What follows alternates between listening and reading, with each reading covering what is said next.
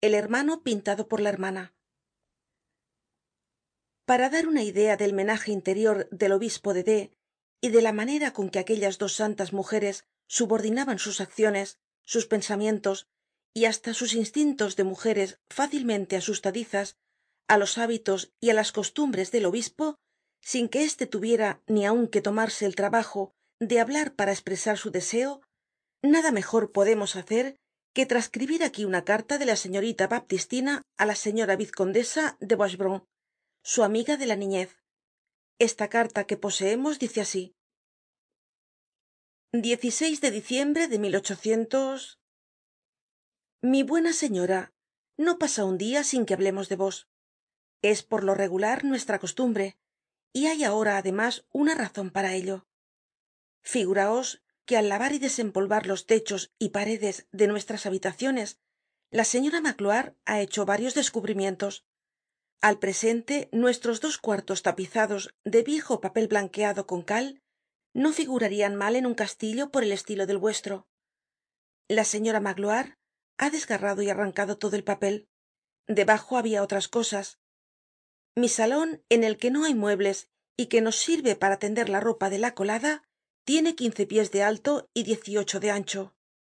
Su techo pintado antiguamente con dorados y á bovedilla como en vuestra casa estaba cubierto con una tela del tiempo en que fue hospital. En fin tiene ensambladuras del tiempo de nuestros abuelos pero mi gabinete es el que tiene que ver.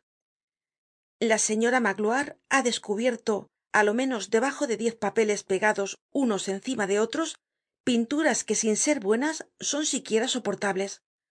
Unas representan á telémaco armado caballero por minerva otras al mismo en un jardin cuyo nombre no puedo recordar. En fin donde las damas romanas iban una sola noche. Qué podré deciros hay romanos romanas aquí una palabra ininteligible y todo su séquito. La señora magloire ha puesto en claro todo esto y este verano va á reparar algunas pequeñas averías y á barnizarlo todo de nuevo con lo cual quedará mi cuarto hecho un verdadero museo. En un rincon del desvan ha encontrado tambien dos consolas de madera moda antigua. Nos querian dos escudos de seis libras por volverlas á dorar pero vale mas y es mejor dar esto á los pobres. Fuera de que son muy feas y yo preferiria una mesa redonda de caoba soy tan feliz como siempre. Mi hermano es tan bueno. Todo cuanto tiene lo da á los pobres y á los enfermos. Vivimos un poco estrechos. El país es muy malo en invierno y es menester hacer algo por los que nada tienen. Nosotras estamos casi bien abrigadas y bien alumbradas. Ya veis que no es poca cosa. Mi hermano tiene sus costumbres propias y peculiares. Cuando habla dice que un obispo debe ser así figuraos que nunca se cierra la puerta de la casa. Entra quien se le antoja y en seguida está en el cuarto de mi hermano. Nada teme ni aun por la noche a bien que este es su valor particular como él dice. No quiere que yo tema por él ni que tampoco tenga miedo la señora magloire. Se espone á toda clase de peligros y no quiere ni aun que aparentemos que lo notamos. Es preciso saberle comprender. Sale lloviendo marcha por medio del agua. Viaja en invierno. No tiene miedo de la noche de los caminos sospechosos ni de los malos encuentros. El año último se fue á pie y solo á un país de ladrones. No quiso llevarnos consigo.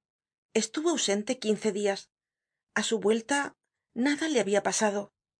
Se le creia muerto pero gozaba de buena salud y decia ved aquí cómo me han robado y abriendo una maleta nos la enseñó llena de todas las alhajas de la catedral de embrun que los ladrones le habian devuelto. Esta vez al volver no pude menos de reñirle un poco si bien teniendo cuidado de hacerlo cuando el coche metia mucho ruido para que nadie nos oyera. En los primeros tiempos me decia á mí misma no hay peligros que le detengan es terrible al presente he acabado por acostumbrarme hago señas á la señora magloire para que no le contrarie se arriesga como quiere. Yo me llevo á la señora magloire me encierro en mi cuarto rezo por él y me duermo. Estoy tranquila porque sé muy bien que si le sucediera una desgracia seria esta el fin de mi vida. Yo iré al cielo con mi hermano y mi obispo. A la señora magloire le ha costado mas que á mí el acostumbrarse á lo que llamaba sus imprudencias pero ahora ya está hecha á ellas juntas oramos juntas tenemos miedo y juntas nos dormimos. El diablo entraria en la casa y no hallaria quien le molestase. Y en verdad qué es lo que podemos temer en esta casa hay siempre con nosotros alguien que es mas fuerte que él. El diablo podrá pasar por ella pero dios la habita. Esto me basta. Mi hermano al presente no necesita decirme una palabra. Lo comprendo sin que hable y nos abandonamos á la providencia. Ved aquí cómo hay que ser con un hombre que tiene algo de grande en la cabeza. He preguntado á mi hermano las noticias que me pediais sobre la familia de faux ya sabeis que él sabe todo y que tiene sus recuerdos porque es siempre buen realista.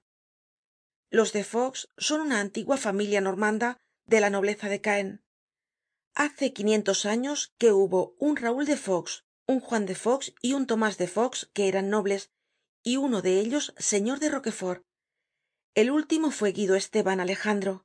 Era maestre de campo y alguna cosa mas en los caballos ligeros de bretaña. Su hija maría luisa casó con adriano carlos de gramont par de francia coronel de guardias francesas y teniente general de los ejércitos. Se escribe faux fauq y buena señora recomendadme á vuestro santo pariente el cardenal para que me tenga presente en sus oraciones. En cuanto á vuestra querida silvania ha hecho bien en no perder en escribirme los cortos instantes que pasa á vuestro lado. Está buena trabaja segun nuestros deseos me quiere como siempre. Es todo lo que deseo y me felicito por el recuerdo que por vos me envia mi salud no es muy mala y sin embargo enflaquezco cada dia mas adios me falta ya el papel y me obliga á despedirme de vos. Mil cosas á todos. Baptistina. P d vuestro sobrinillo es encantador. Ayer vio pasar un caballo al cual habian puesto rodilleras y preguntaba qué es lo que tiene en las piernas es un muchacho muy guapo. Su hermanito corre por la habitacion arrastrando una escoba vieja como si fuera un carro y gritando ala ala como se ve por esta carta aquellas dos santas mujeres sabian acomodarse á la manera de ser del obispo con ese genio particular de la mujer que comprende al hombre mejor que el hombre se comprende á sí mismo. El obispo de d bajo aquel aire manso y cándido que nunca se desmentia hacia á veces cosas grandes atrevidas y magníficas sin aparentar que sabia lo que hacia ellas temblaban pero le dejaban obrar algunas veces la señora magloire procuraba aventurar alguna resistencia anticipada. Nunca mientras ni despues del hecho. Nunca se le distraia ni aun con una palabra ó una señal de un acto comenzado. En ciertos momentos sin que hubiera necesidad de decirlo cuando él ni aun tal vez tenia conciencia de sí mismo tan perfecta era su sencillez comprendian las mujeres vagamente que obraba como obispo entonces no eran mas que dos sombras en la casa. Servíanle pasivamente y si era menester para obedecerle desaparecer desaparecian sabian con una admirable delicadeza de instinto que ciertos cuidados pueden estorbar. Así aun creyéndole en peligro comprendian no digo su pensamiento sino su naturaleza hasta el punto de no velar por él. Le confiaban á dios. Además baptistina decia como acabamos de leer que el fin de su hermano era tambien el suyo. La señora magloire no lo decia pero lo sabia